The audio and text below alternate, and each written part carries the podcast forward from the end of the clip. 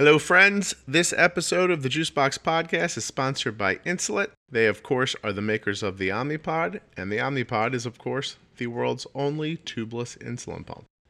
Today, in episode 46 of the Juicebox Podcast, I'm going to be speaking with Jeff Dachis. Jeff is the co founder of the digital marketing agency called Razorfish, which I'm sure you've heard of.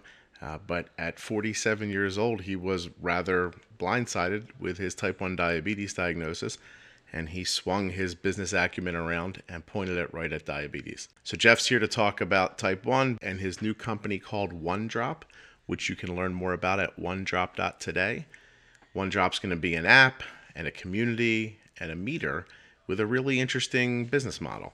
So, Jeff's got a lot to say. He even opens up a little bit towards the end of the show about his eating habits and how they affect his A1C, even though he knows they're going to be a little, uh, you know, maybe not everybody's taste, but he was just such an honest guy. It's a really great interview. I think you're going to love. Let's get to it, huh? Juicebox Podcast, episode 46. Wow, we're really moving right along.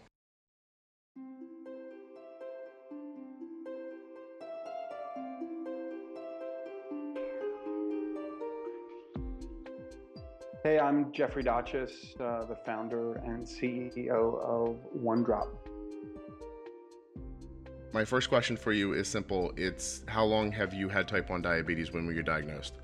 I was diagnosed in September of 2013, so a little over two years. You're about two years into it. Um, any confusion during your diagnosis because you're a man in your 40s? Correct. Okay, so um, a little late for type 1. Was there confusion? Not that it is, by the way. I've interviewed people who've been diagnosed at 60, but Yeah. but sometimes it causes confusion at the endocrinologist side. Was there anything like that for you?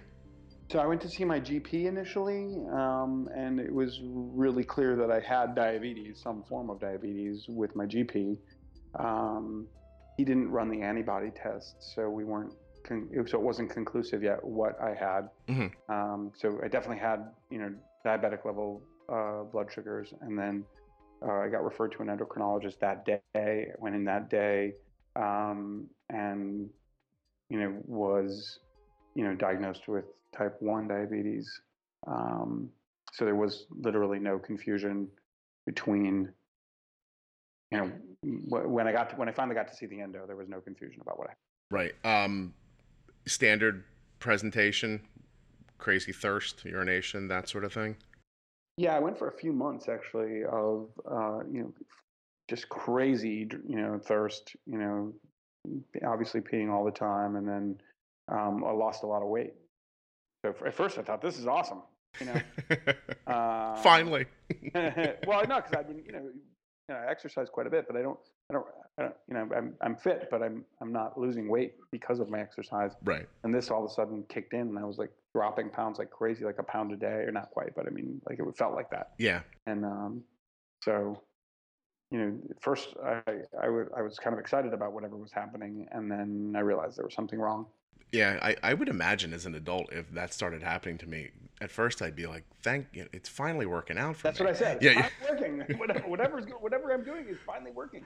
My hard work is paying off. Um, so, okay. So when, when you're done and you see an endo, is it, um, do they start talking to you about technology right away or do they hand you some insulin and some needles or, or what do you leave the doctor with? You talking about the first day? Yeah. Yeah. Uh, I got an insulin pen, a pamphlet, a meter, and a pat on the back. No, you, you're going to be fine then. Yeah. um, so it was a, it was, and and I had a very frank conversation with the nurse practitioner. I didn't really get to see the endo that day, hmm um, and I just said to her, I said, "This is not the kind of care I'm expecting." And I said, "I want to let you know that in advance if we're going to be working together." I said, "You know, I don't expect to be rushed out of this doctor's office." I said, "I don't, I don't really care who else is, um, you know, coming in after me."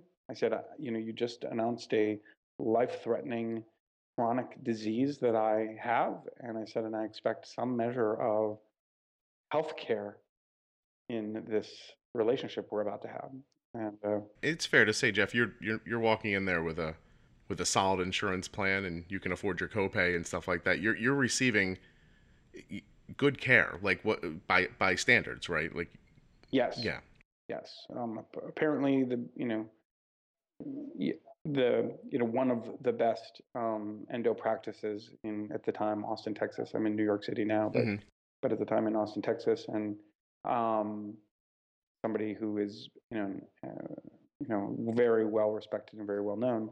Um, and and frankly, the nurse practitioner that I dealt with, you know, Shannon, shout out to Shannon. You know, she was she was excellent too when she finally realized, you know, what I was, you know, what I wanted. And do you think that's a difference between your expectation and other people's, or do you think that's just they basically are? It's a mill in there for them. They people come in, they have diabetes. It's not new to them. Here's what you're going to do, because I find that, and now you've had it for two years, so I find they give you enough information not to kill yourself and to take reasonably moderate care of yourself, and then they ramp up your understanding as the appointments go on. Um, and and I kind of think of that as like least common denominator, you know, healthcare, where they don't know you specifically, but they figure, you know, there's we have to I have to give this information out as if a child could accept it, and then I'll figure out who Jeff is as we're going along, and I'll give him more and more as I feel like I can handle it. Do you think that's what they were doing in first, and you just ramped it up and said, no, don't do it like this, you know, give it to me now? Um, no, I mean, and, frankly, just to say, like, I didn't get any of that information. On Not even that. Day. Um, and I had to come back, you know, weeks later. You know, so um, Hmm. I was kind of left to swim for myself initially, and but I made it very clear that I was very unhappy with the way things were going. I think generally for most people, it's probably like a mill, um, and I think generally for most people, the endo or the doctor, the GP, whatever, they don't have time, nor do they really care. I, I, I, you know, to focus on an individual's needs. Um, they, their, their economics are based on six or seven minute appointments. Hustling, yeah, and it, it, it is it's true It's too. not possible to really get into any one individual's life or lifestyle or choices. And so what you end up with is, you know, first of all, a disempowering relationship right from the get-go. From the moment you walk into that doctor's office, you are, you know, disempowered. You have somebody else that's paying for it and you're worried maybe they will pay, maybe they won't pay, maybe I don't have the as good of insurance. How much is this going to cost me? you know your knowledge base is zero so the doctor has all the information you know there's somebody behind that computer right when you're checking in that's kind of clacking away at the keyboard. You don't really know what they're doing. Sure. it's it's disempowering from the second you enter into that relationship. And so if you're not empowered with your own data and with your own information and with your own understanding of of what you're doing you're at a disadvantage from the get-go. From every aspect of your care you're at you're at a disadvantage. And so uh, you know in a way i don't blame them because that's the model that they're at you know that's the model that they're operating Yeah. under but but we as individuals have to become empowered so that we can make better choices for ourselves we need to be our own advocates we need to be able to you know very forcefully make good choices for ourselves independent of this healthcare profession that spends about an hour with us a year. Well, and especially too in, in the very beginning when you're describing it, it, it's it's it's almost like you were just in a car accident because someone says something to you. It's not like, hey, you've got a cold, go home and sleep it off, drink some fluids. It's you know, you have a life-threatening illness. It's going to last forever. At this point, it can't be cured. Uh, you know, all that stuff soaking into you, and at the same time, you have just enough left to look at them and go, "You're not even telling me how to take care of myself." And and, and so it's just you're not in a great frame of mind to begin with. You would think that at that moment it would be very important to give you what you need in digestible bits and not just here's a, an insulin pen. Did they put you on a sliding scale at first? Because you said they didn't want you back for a couple weeks. How were you supposed to make decisions about the insulin? Well, given my weight and height and you know sort of stuff, they we you know they started off on a you know 10 units of Lantus and 10 units of Novolog, you know dribble out on a carb ratio of 1 to 15 or 1 to 20 or whatever they you know whatever I started out at. To And, just um, just bare bones, just getting you going. Yeah, they wanted to see where I was at. You Yeah. know, they wanted to see what, you know, and I will tell you that within three days, I had already digested all of my own dosage and was completely under control in three days. So I went in with an A1C of I think 15, 14, 9 or something, maybe Wow. 15 and change. And um, in three days was basically in range. And I've pretty much, you know, kind of stayed in range since then. So I got control of my diabetes right away with a with with a quick sort of self educated understanding of what the inputs and outputs were and what I needed to do to make it happen and and and and, and, and it's rel- been relatively I'll say under control since then. Yeah, I think that living with diabetes, I mean, maybe more or, or just as much as some of other other diseases, it, it does not take long. You could you could probably do a better job of meeting other patients than your endo can, unless your endo has type one or something like that. There's nothing like living with it to really give you a um, you know it's a crash course, but then soon you become sort of a you know an expert at it quicker than you imagine too, and and I think that's important to, for people to hear because I'm always concerned to hear when people say, "Well, I went to the endo and they bumped around my basal rate a little bit on my pump and said come back in 3 months and we'll see how it's going." And I'm and I always say like, "Don't but please don't wait 3 months." You, you, know, like like that's that's insane. It, it really is insane and and it's good good on you for for going out and figuring it out so quickly on your own and, and getting the information that you needed. So so I can tell you this: my I don't have type one diabetes. My daughter does. Uh, Arden was diagnosed when she was two, and she's 11 now. I started a blog in 2007 that grew into a podcast and, and other things. Um, I, I'm interested in talking to you today, and then you might think it's because of one drop, and it is. But but moreover, the, the thing that really drew me to your to your to, to speaking with you is that when I was presented with type 1 diabetes in my life, kind of the first thought I had was is like, well, I can't help my daughter, right? I'm not a scientist and I don't understand things like this. I'm not a doctor. How do I how do I make her life a little better? Like how do I benefit it? And in the beginning I thought just advocacy was the way. Like, well, I, I know how to make a website. You know, advocacy is something I can do to help the plight of people with diabetes everywhere. It'll help my daughter. The website sort of turned into more of a, hey, this is how we do it. Maybe you could do it this way too. It's working for us. Hopefully it'll it'll help you. But I wonder if when my daughter was diagnosed, if I had different skill sets, if that energy wouldn't have gone in a different way. And and that's what really mesmerized me about you because you have a different skill set than I do. And when you got type 1 diabetes and you were motivated to do something about it, can you can you tell me a little bit about what you did?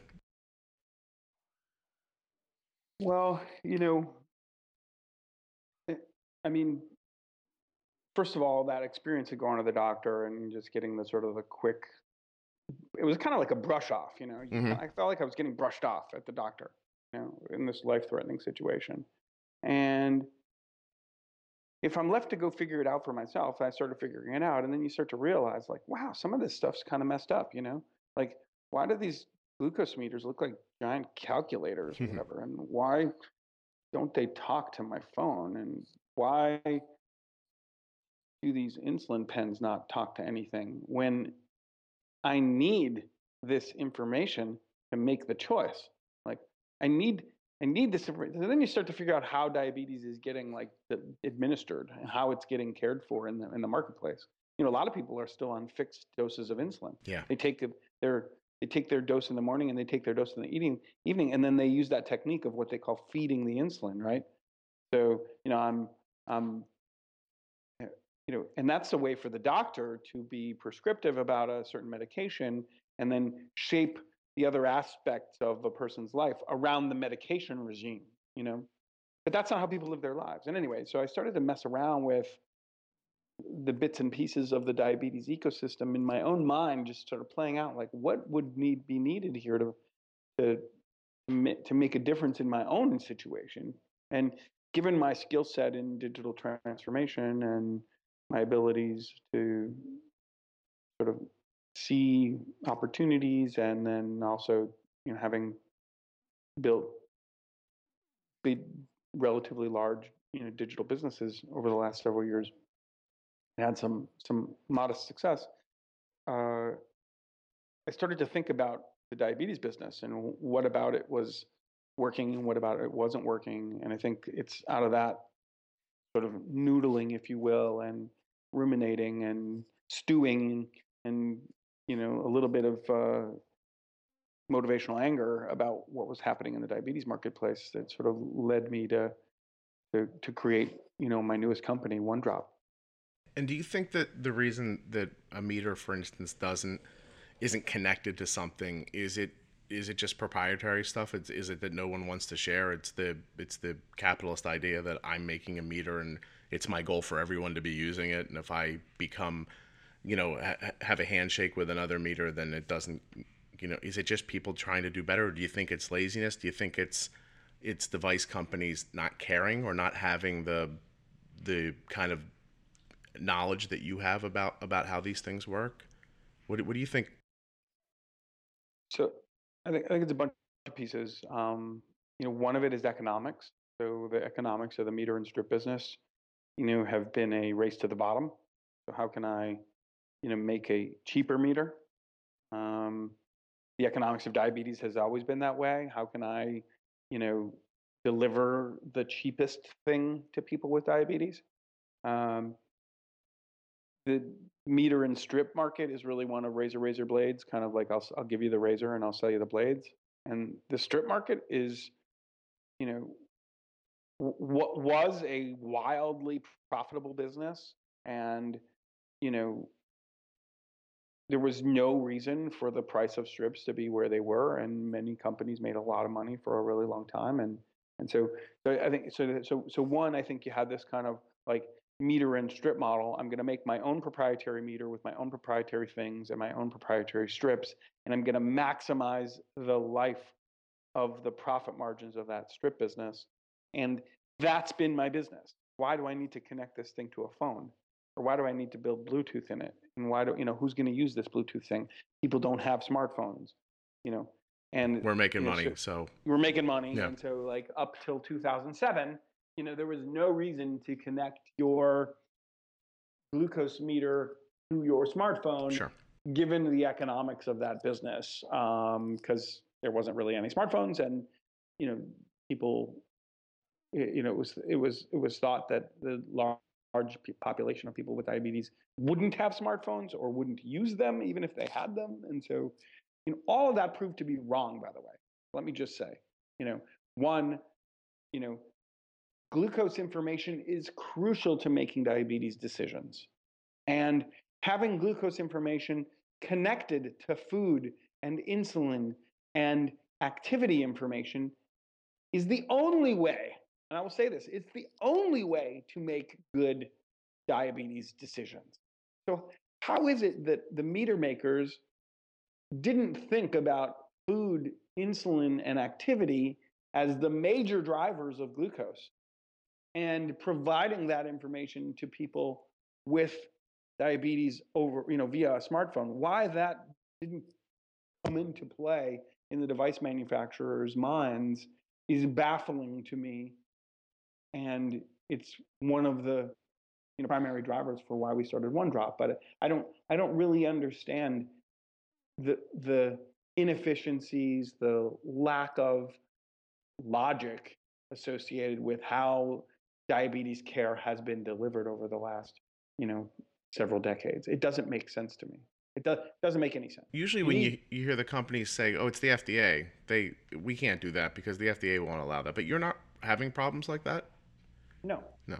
And fortunately, let me say, you know, the FDA may have been more dogmatic about what they viewed as um, connected devices and and and, and the need to regulate them. So that may have been a hurdle then.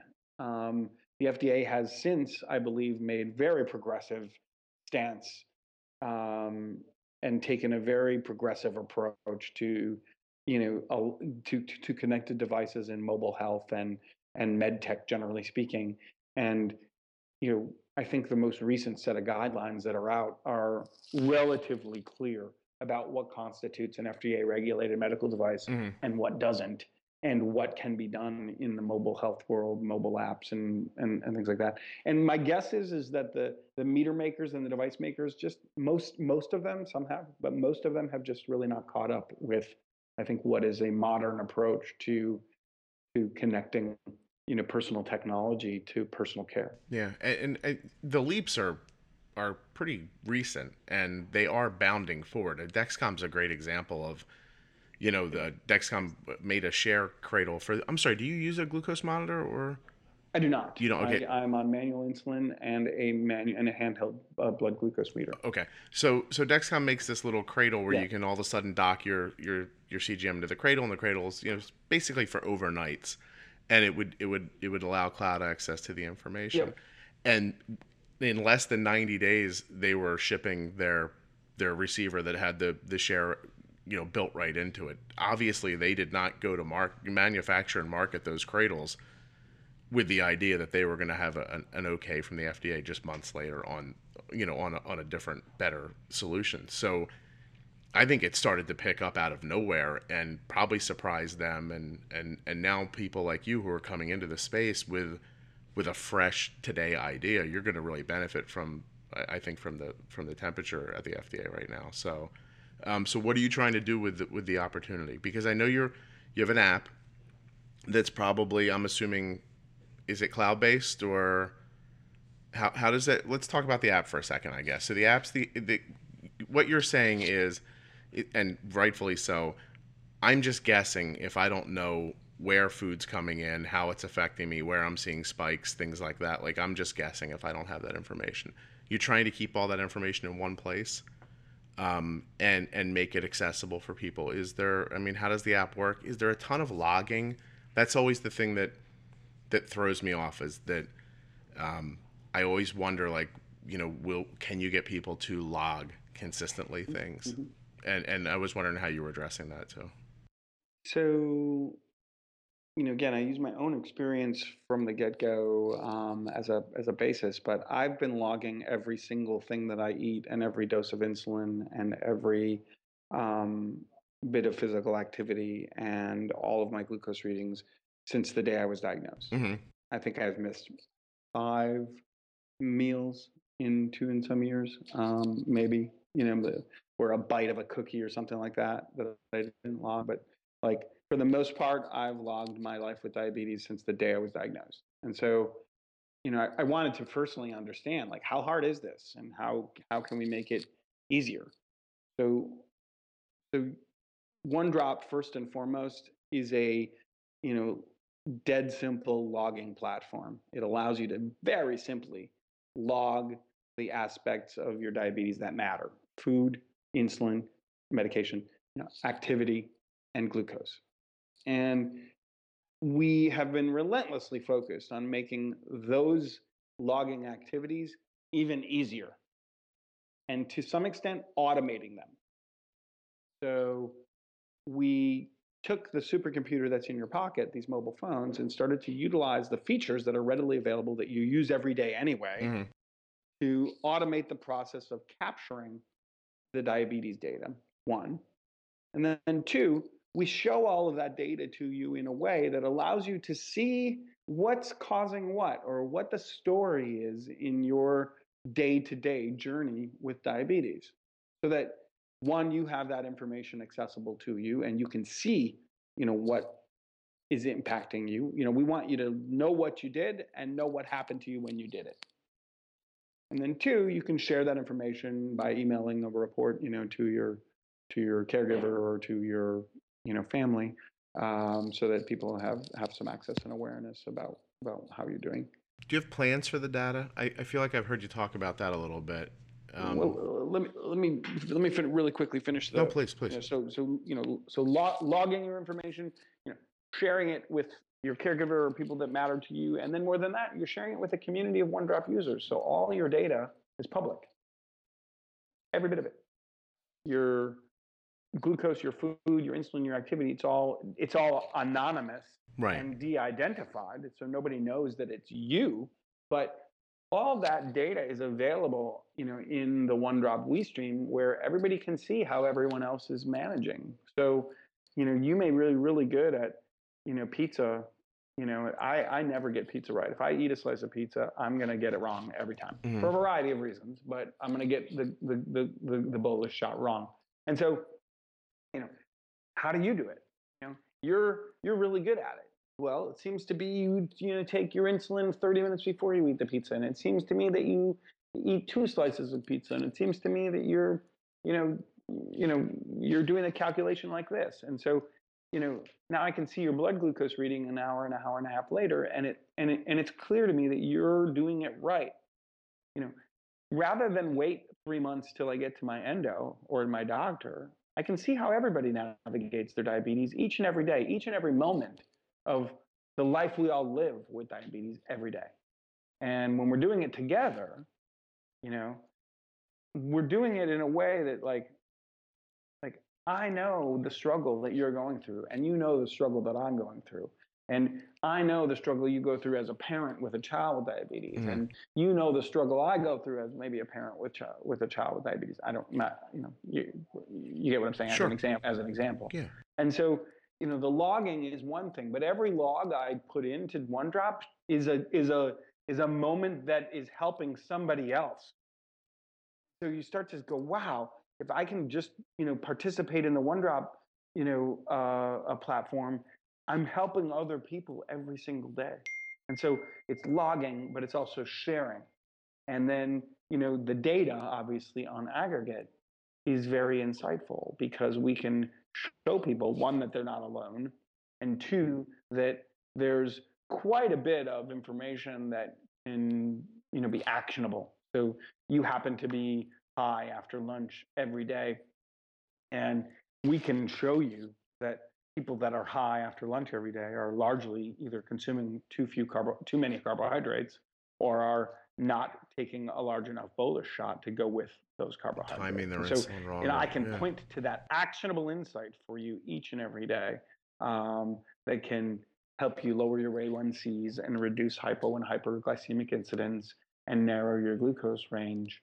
And so it's not just logging, but it's logging, sharing, and insights in the OneDrop platform today. So, so that's really I, I, I, find myself excited and I have a question. So sure. I'm excited because it, it really it strikes me as you know I can think back to the. I, I, guess I'm old enough to remember like dialing into the internet. So I, know, I'm, I'm, sorry to say that, I guess, yeah, but but but nevertheless, as the internet's grown, at this point now, when I wonder how to do anything, I search it on the internet. I don't.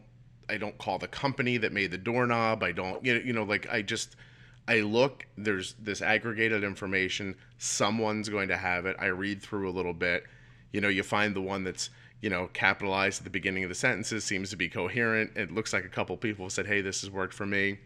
And boom, like this, I know how to fix my doorknob. Mm-hmm. And so you're sort of saying the same thing. You're saying, you know, I struggle with this kind of food, or, you know, geez, mornings are hard for me.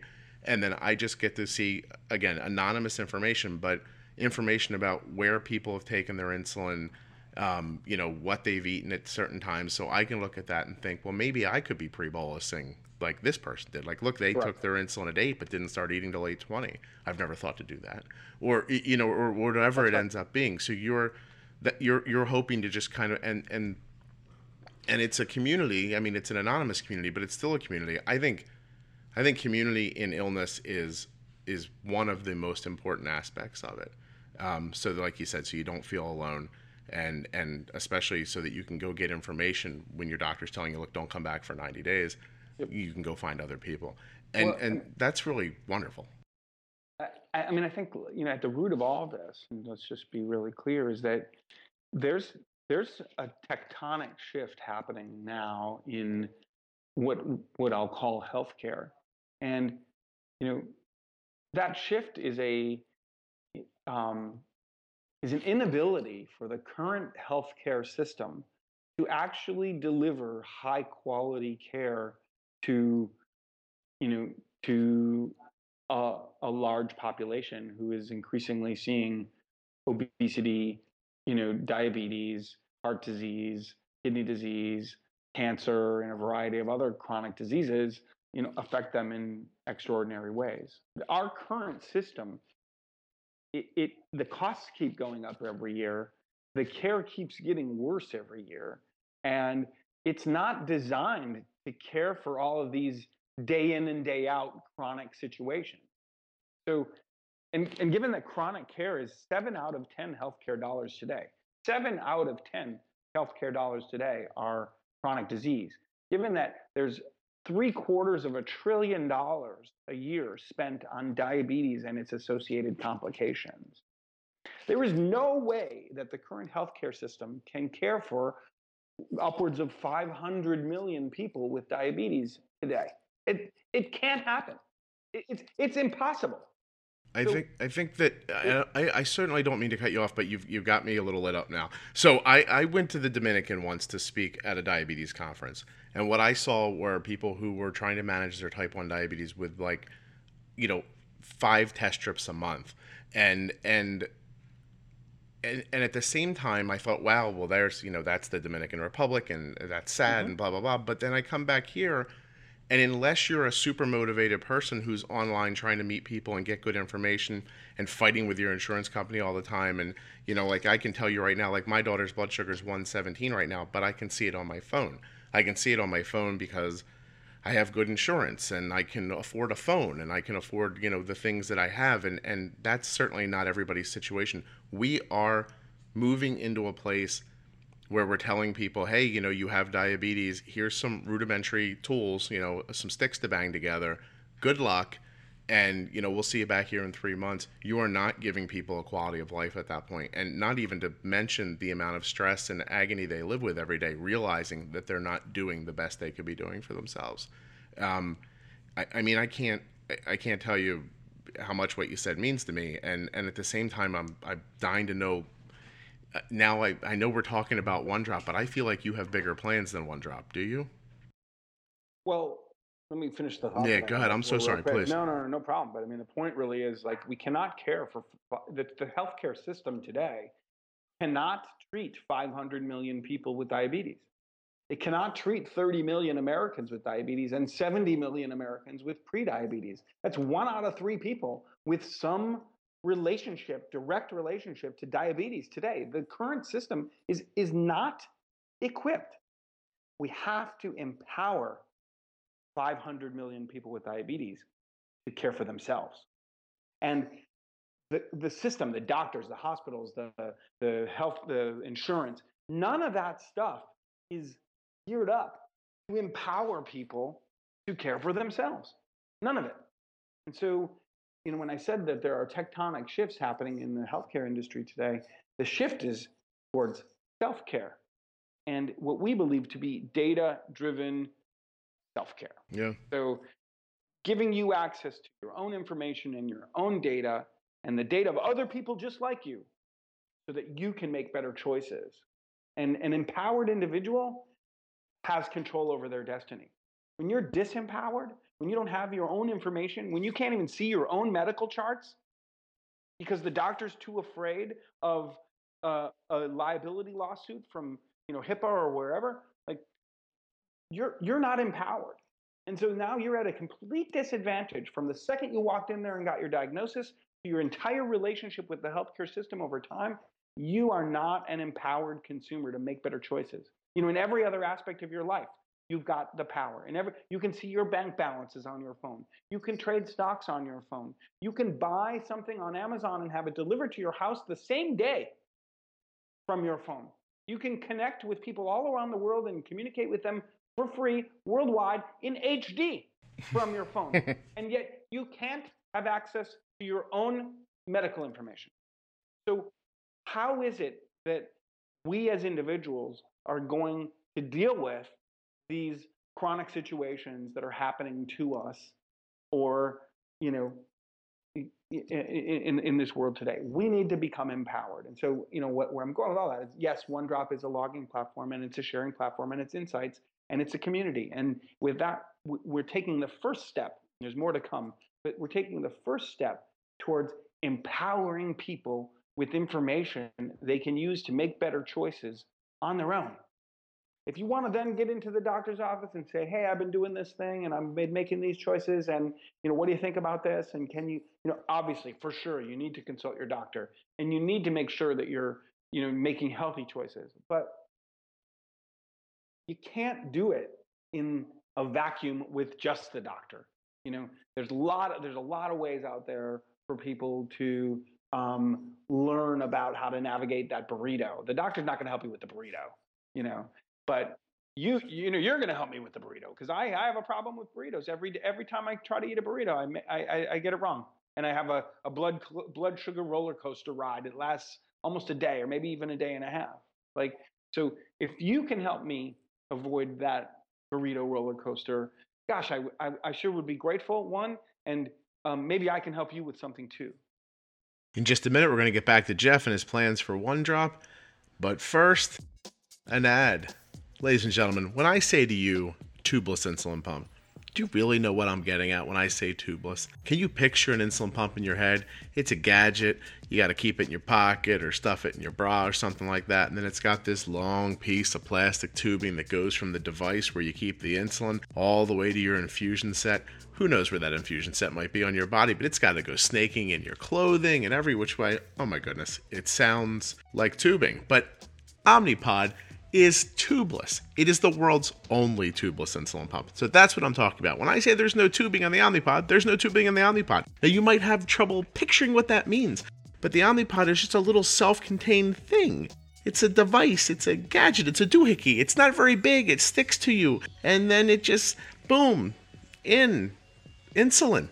How are you arguing with this? Just go right now. www.myomnipod.com forward slash demo you put your name in and a couple other little things. You check off a box. The next thing you know, there's a free non-working demo pod at your house, and then you really you're holding it in your hand, and you see what I'm talking about. Seriously, are you not? T- look, I mean, finish listening to the podcast first, but then you got to be off to take care of this business. Actually, if you're listening in a podcast app or you're listening on my uh, my site, the Juicebox Podcast, if you click on the link I provided, then Insulet will know that you're coming from the podcast, and that'll help. Do it today go ahead and get yourself a non-functioning sample demo pod so you can really figure out what the Omnipod's all about. There's absolutely no obligation and it's going to be well worth your time.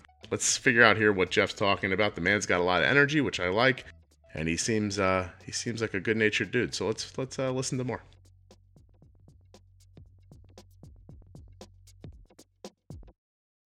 And so, how do you get past? So, a couple questions. So, how do you get past are you giving someone medical inform like advice at that point? Like where's that line drawn legally? Like how are you when I when I come into the system and I say, "Oh, here if I take my insulin here, then I eat my burrito here, I'm going to get this great outcome." What if I don't get that outcome? What if I what if that pre-bolus for me is too much and I end up on the floor and having a seizure? Like is am I do I waive my rights coming into because and the reason I ask that and and yes. is because what you're talking about right now you're talking about taking something that I do on a very small scale and you're blowing it up. And and my example will be that in I'm not sure where your episode's going to run, but somebody people have already listened to or are about to listen to a conversation with a mom who I just met online whose son's graft was everywhere. And after we spoke for 10 minutes on the phone, 10 minutes, Jeff, I gave her a few simple ideas about how to change a couple of little things that she was doing. She was so close. And she had seen where she should change, but her doctor was giving her contrary advice. And so she was afraid to make what appeared to be really good decisions for her son. She was afraid to make them. So basically, all I did was stand behind her and say, you know, you should follow your heart here a little bit. I think you're onto something. I would, if I was, you know, if this was me, I would do this. But you always, I always find myself, I'm talking around it. With my daughter, I do this because I don't want her to say, well, he told me to do this. And when four days later this lovely woman sends me a note with a, a glucose you know monitoring screen sent back to me of a flat line for 24 hours i have that horrible feeling. It's it's a mixed feeling. I think oh my god this is great. I feel great for her and for her son. I know what a weight's been lifted for and she's she's in a good spot now.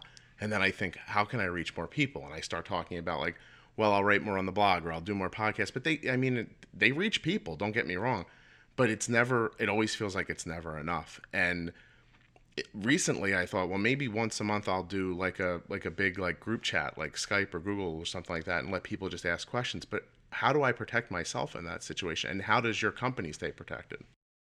So i'm not a doctor. I'm going to just say that really clearly. I am not a doctor. Um, and i don't play one on television and i'm you know not i'm going to pretend like i have medical training um, caring for people with diabetes. I don't. Um, what I do have is exceptional control over my blood sugar and an approach that works for me. Mhm. And so, you know, I think, you know, I don't I don't know what you need to do to protect yourself from liability from people listening to your information, Right, right, right. sure making you know, I'm sure there's some legal uh, legalese you you you have to, you know, share with other folks. We have the same, you know, inf- uh, uh, disclosures that state very clearly, you know, you make your own choices. Right. I'm here to capture your data, to share your data with you, because right now you currently don't have that data anywhere else.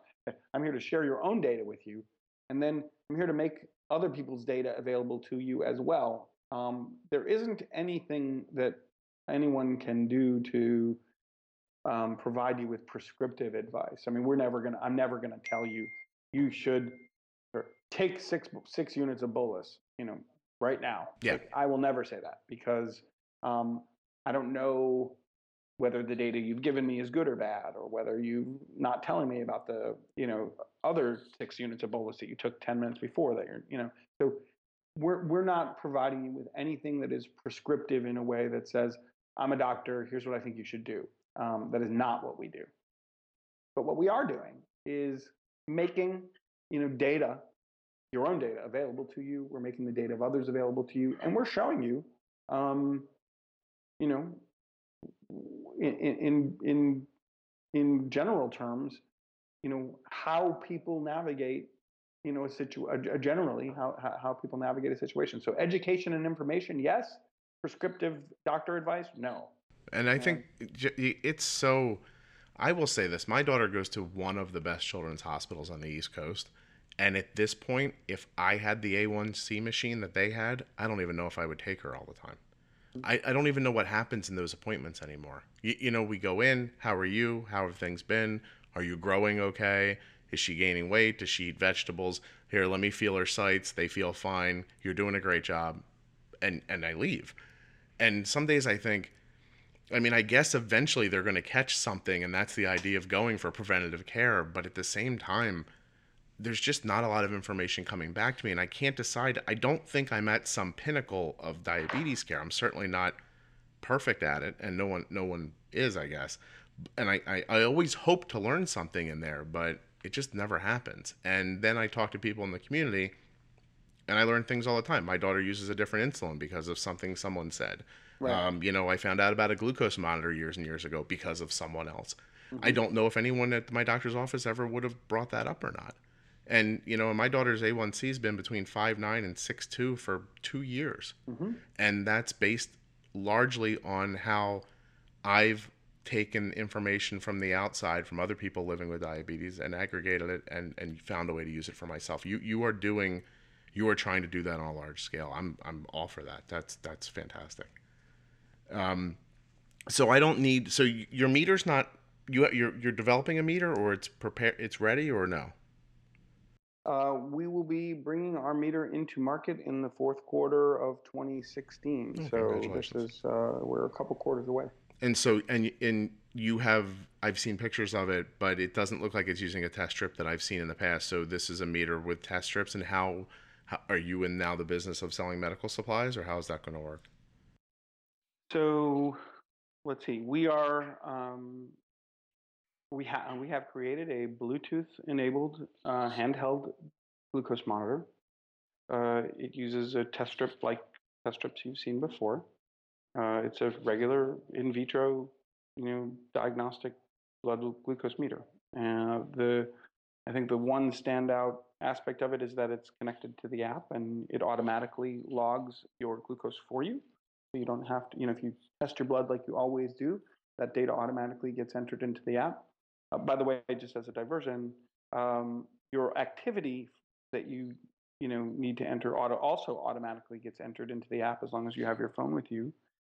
Right now, we're about to release um, this auto meds function. So all of your medication, if you take it regularly uh, at the same time, other than bolus shots, um, if you take orals or if you're on a, a basal drip or if you're uh, taking a, a single, you know, uh, basal insulin shot at the same time every day or every night, uh, all that gets automatically entered into one drop off for you.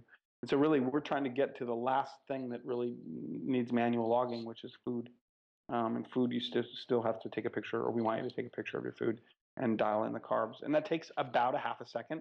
So you know if you can spare a half a second for your meals to log, um, and uh, and just sort of you know use our meter and and and use our automeds feature and you bring your phone with you when you're when you're active, your your three out of the four main variables are automatically logged for you. So we're we're trying to again, the meter is really a way for us to help you make it very very simple to capture the data you need to make better choices, and then reward you for doing that by giving you the insights you need to make better choices. So it's funny. It might sound like a lot for somebody to take a picture of their food, but that's pretty much how like the Weight Watchers app works, I think too. And and people who who track what they eat closer, even if they're not dieting. I, I do believe a lot of apps work that way. So, um, and and that's so that when this information goes up on the cloud, not only did I say I had a slice of pizza, but you can look at it and say, well, well, that pizza looks bigger or smaller than the slice I'm about to have, or it's thicker, or is that the idea behind it? That's right. I mean, well, it's two things. One, people really they they kind of lie to themselves, you know, mm-hmm. and so the picture keeps you honest in a way. It's like here's the quantity of food that I ate, here's what was on that plate.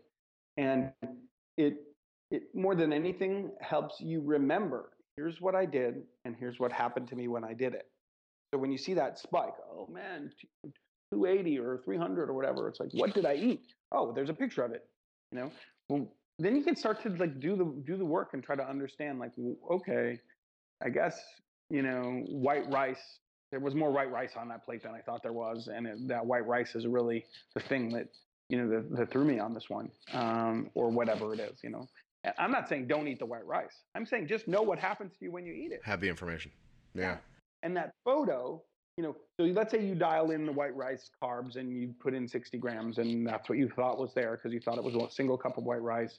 Used a food library to look it up, and boom, you know, that's what you thought. Well, actually, it was two cups of white rice, and so you were off by a hundred percent you know? Yeah yeah right and sometimes you don't think you just you you clear a plate and you go back and you grab a little more and it only feels like a little more in your mind and and there's always more carbs. When i'm when i'm doing carbs for my daughter i mean uh, rule of thumb there's always more there than i think there is. You, you know i mean I, I very rarely underestimate for insulin. It's always you always wish you used more you, you know um, wow that's really crazy is there any now i'm going to ask you questions you might be like no absolutely not but if your platform gets big and it's being used by scads and scads of people, would you license the technology and the meter to other meter companies so other people could use it? Like, I mean, how big do you, or, or is it something you keep in house and and just hope you can help enough people that way? Can I use the app without the meter?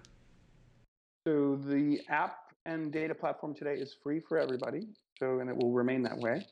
So we want as many people using OneDrop to help themselves, to manage their self-care, uh, to log easier, to be part of the community and share insights with each other, um, as as many as possible for free forever.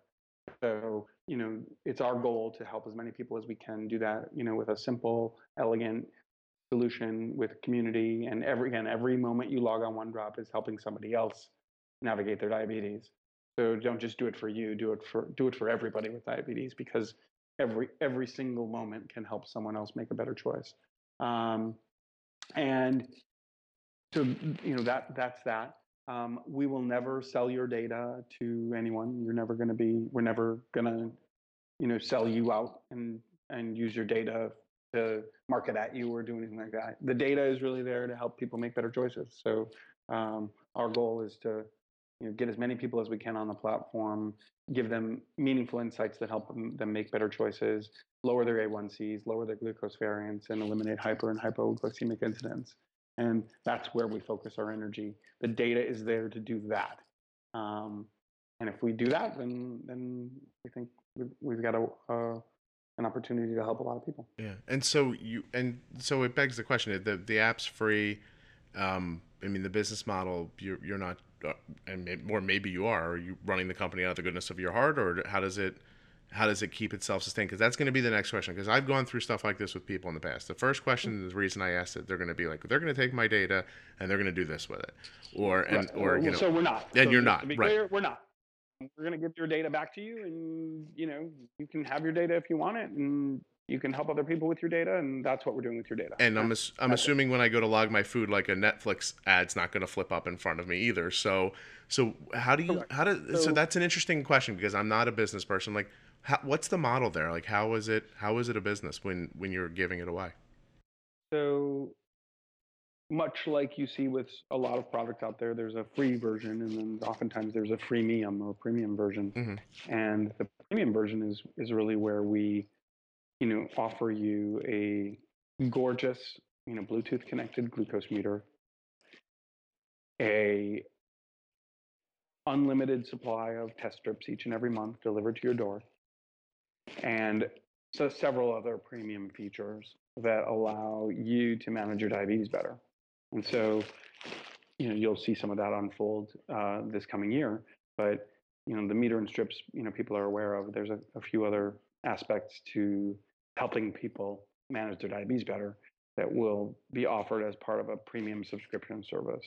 So, uh, much like Harry's Razors or Dollar Shave Club, you pay a, a monthly subscription fee, and uh, you'll get, you know, our Bluetooth connected meter, the app, the community, the insights, several other, you know, premium features, plus, you know, unlimited test, Test strips. strips. And will I find will I find that model to be less expensive than how I'm buying test strips?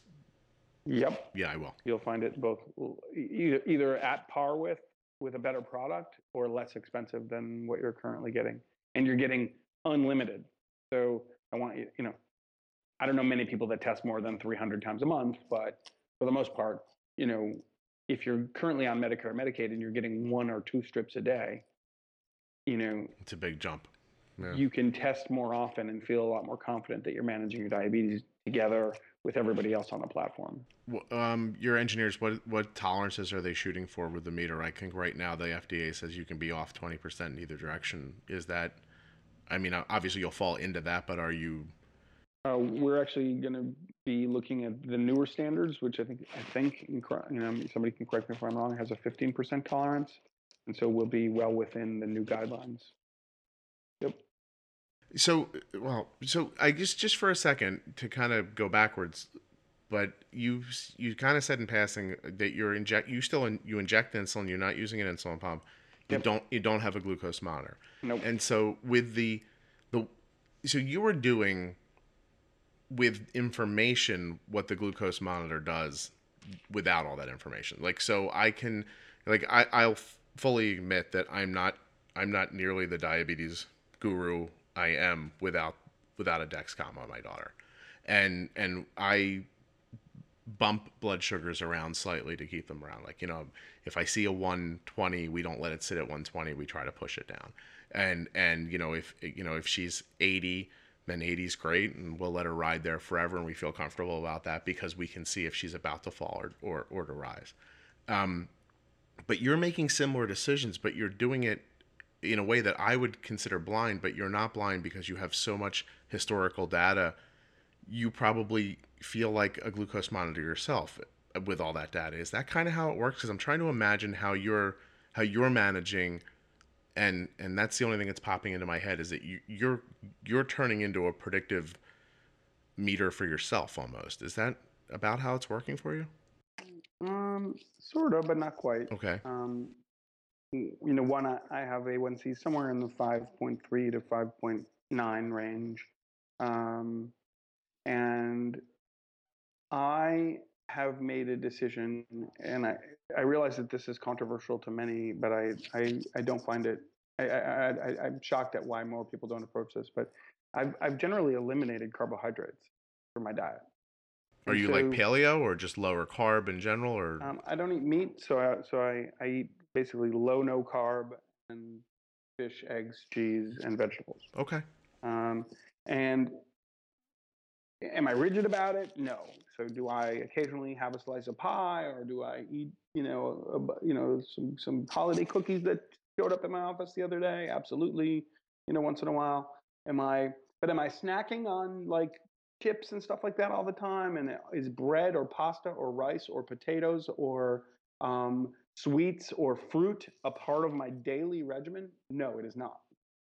And so when you eliminate the primary driver of glucose highs, then it makes managing, you know, your glucose so much easier. One and two, it, it eliminates most of the risk of glucose lows because glucose lows are only caused by insulin. And you're not piling insulin. And I'm not point. taking insulin. Yeah. Really. Like I take, you know, 19 units of Lantus at night, which gives me a baseline with no carbs of in range. Mhm. And I take no bolus during the day unless I eat carbs. And so I'm my bolus to basal ratio is somewhere in the 10 to 25 percent to 75 percent for basal. You know, and so you know, I, I remember I had a streak a couple weeks ago where I went like nine days with no bolus.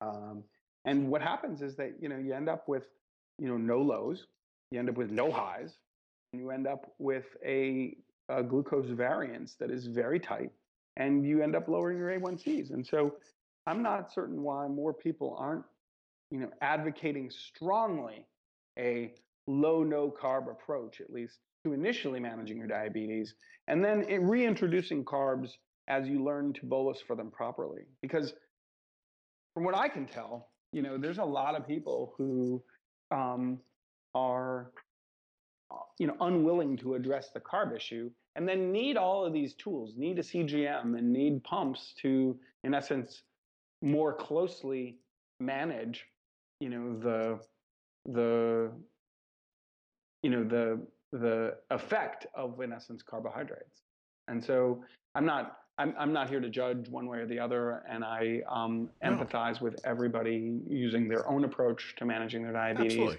some people have a high carb approach some people have an insulin and cgm uh, pump and cgm approach some people are no carb high fat whatever whatever your situation is i encourage everybody to figure it out for themselves Right. but for me This is how you're doing you know Yeah. i achieve the results that i achieve by eliminating the one risk factor that i can control Yeah.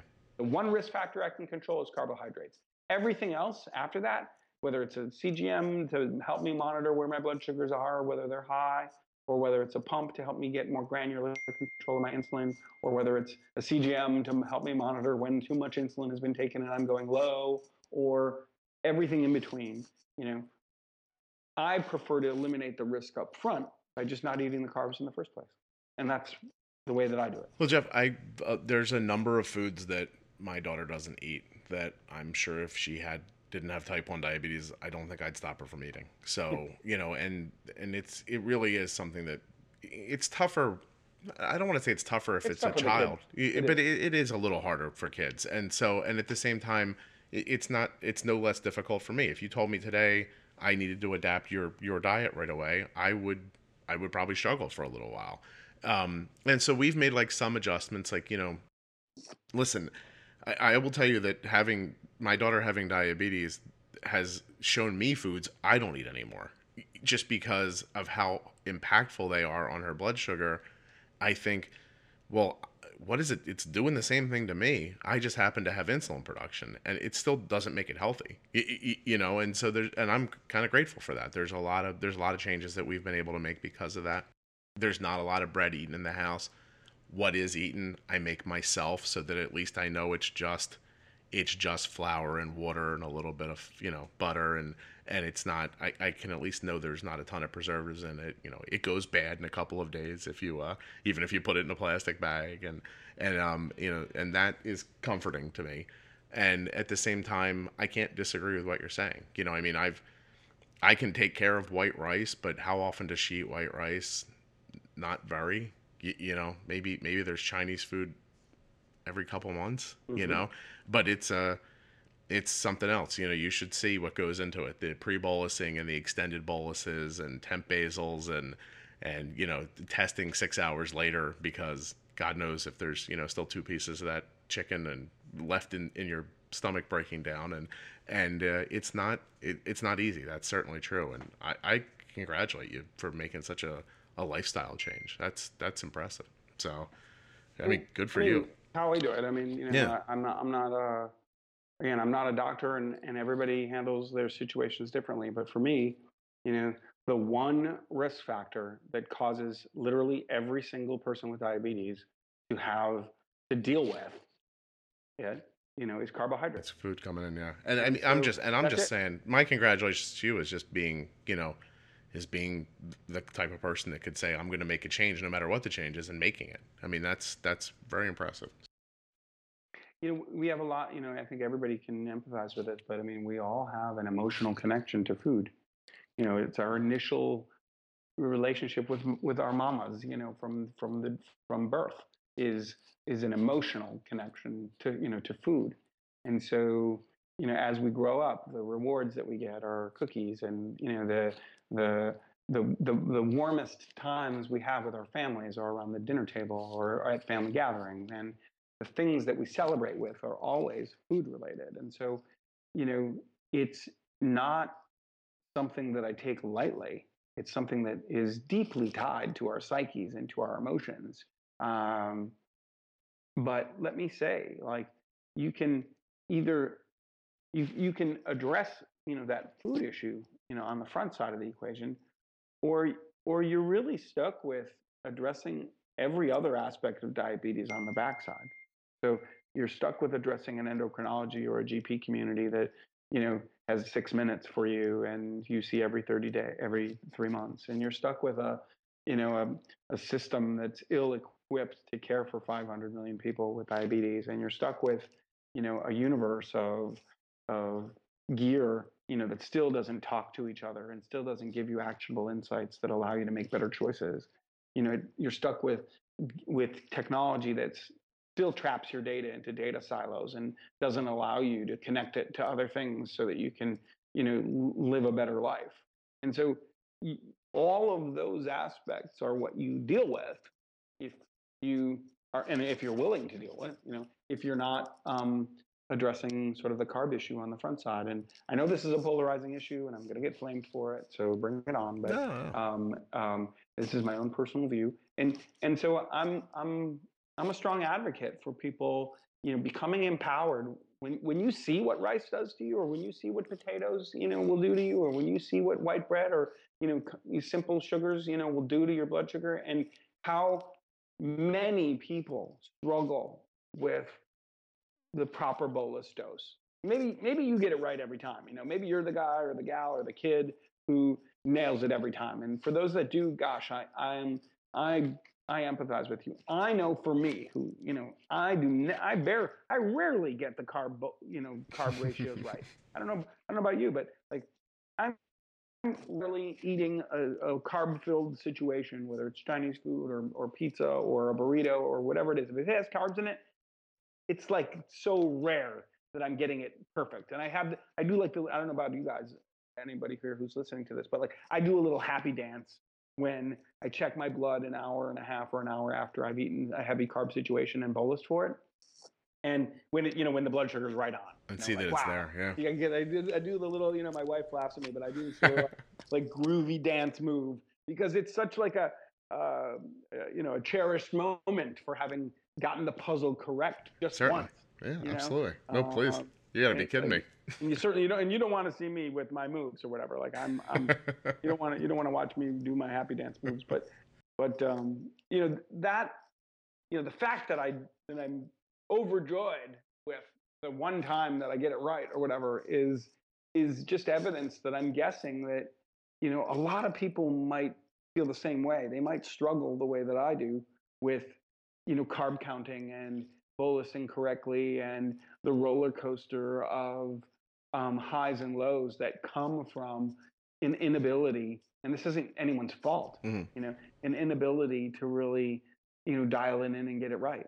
And that's because foods are so laden with with hidden carbohydrates. It's because food has such an emotional tie to us that we we we we, we need those carb laden foods to feel the love that we once you know connected with our mothers with or whatever you know i mean i'm, Yeah, I'm sure. No, I understand. like a painting a picture but you know and so we have to i think be willing to either you know address the carbs on the front end or you know um, understand that that there's going to be a really complex relationship with technology data medication roller coaster rides and um, uh, a sense of loss of control you know which which is the the inevitable result No, I think it's great to listen to different perspectives on everything. So mm, I, Yeah. I, I wouldn't imagine anybody would be mad at you. But I mean, I, I, I listen. I do. I see the internet. I, I know. You know, when somebody says, "Oh, I, I eat paleo and I, I don't have to take much insulin," everybody's like, "My kid likes this," and there's yelling and Of and and and I get that. And I get that. Yeah, yeah, but it's at the same time. I mean, I I hope people look past that because whether you whether you just heard Jeff describe how he eats and think, well, I can't do that or I don't want to do that, or you don't, it's still very valuable to hear it. I mean, the guy's telling you about a an A1C in the fives, and he's not really using much insulin. That's uh, that that's a that's a win. You, you know, I mean, there's there's no way to call it anything but that. So, I mean, I'm I'm I'm really grateful that you you shared that because you easily could have come on and just talked about the app and the meter and shut up about the rest and got going. But but good for you. You know, I mean, um, I I think that's how the community becomes valuable is when people feed all this information in and, and you get to take out of it what works best for you. So I, I think that's what we've been talking about for the last Yeah, hour, exactly. honestly. Jeff, I'm not going to keep you any longer because you just perfectly summed up everything I wanted to talk about. I do want to say thank you very much, and I want to I want to you know wish you a ton of luck when you launch the meter at the uh, at the the end of the year. You, you pretty stuck on quarter four? You think it's going to happen? Uh, right now, from everything that I know, we will be in market in Q4. Looking good. That's excellent. Well, if you uh, want to reach back out at that time or something, and and uh, I don't know, give one away to somebody, or, or just to get the idea out there, or even just to once you've got the um, the model broken down right, I'd be thrilled to put up information just on the blog about how the model works and everything. That'd be great. Great. I mean, right now, I think people should download the app at OneDrop.today or on the Apple iTunes Store for iOS. We'll be rolling out Android later this year. Uh, you'll see a lot of new features coming in. Uh, some some you know great great additions to the free product, and then um, you know new additions to what will be a premium product uh, later the later in the year. And so uh, you know we are again open and free to everybody with prediabetes and any form of diabetes that wants to um, connect with the elements that matter to them in food, glucose, insulin, and activity, and you know connect with others that are you know navigating diabetes uh, each and every day as well. So we're all doing this together. Yeah, Jeff, I do have one last question for you, if you don't mind. If if at some point with the meter uh, in the package, it's is it coverable by insurance? Are you looking into that, or is it going to be a cash transaction? Uh, we're looking at a couple different models. So, um, so uh, our, our goal is to bring the product free to the user via some form of insurance, whether it's reimbursable or provided to you as a benefit from your employer or your insurance company. So we are that is our goal. We will also have a self-pay model that should be should be right around the range of a copay for the monthly subscription. So in essence, even if you had insurance, you're paying the copay anyway. Right. And so we'd rather you have a better product with a community of people with unlimited strips um, for that same amount of money. That makes sense. Well, Jeff, I wish you nothing but luck in transforming how it is we take care of each other because it certainly needs transforming. Um, and and good for you for for for getting involved. I you know it it's very simple for you. I mean, we didn't talk about your you know your business life at all, but I'm sure there are other options out there for how you could have spent your time and your, and your focus. And and I want to thank you for spending it in the diabetes world. I, I really appreciate it. Well, thank you, Scott. I really appreciate you having me on the show and um, looking forward to the future, uh, one drop at a time. Thanks so much. Have a great day. You too. Bye. Just a quick reminder that nothing you heard on the Juicebox podcast is advice, medical or otherwise. Always, always, always consult a physician before making changes to your medical plan. Everything that Jeff was just speaking about is available for you to look at at onedrop.today. That's onedrop.today. Thank you very much to Insulet for sponsoring this episode of the Juicebox Podcast. You can find me on the interwebs at Arden's Day or at Juicebox Podcast. Don't forget that you can listen to the show on iTunes, at juiceboxpodcast.com on your favorite app. But if you're listening in iTunes, please subscribe and rate and review the show because it helps the show. Uh, what else? What else? Oh, if you're going to check out the Omnipod, check it out through one of the links at juiceboxpodcast.com or through the podcast app that you're listening in in the show notes. We are right back next week with what do I want to do next week? Ooh, I know who I'm going to put on next week. I don't want to say and ruin the surprise, but you're going to love it. I'll see you later.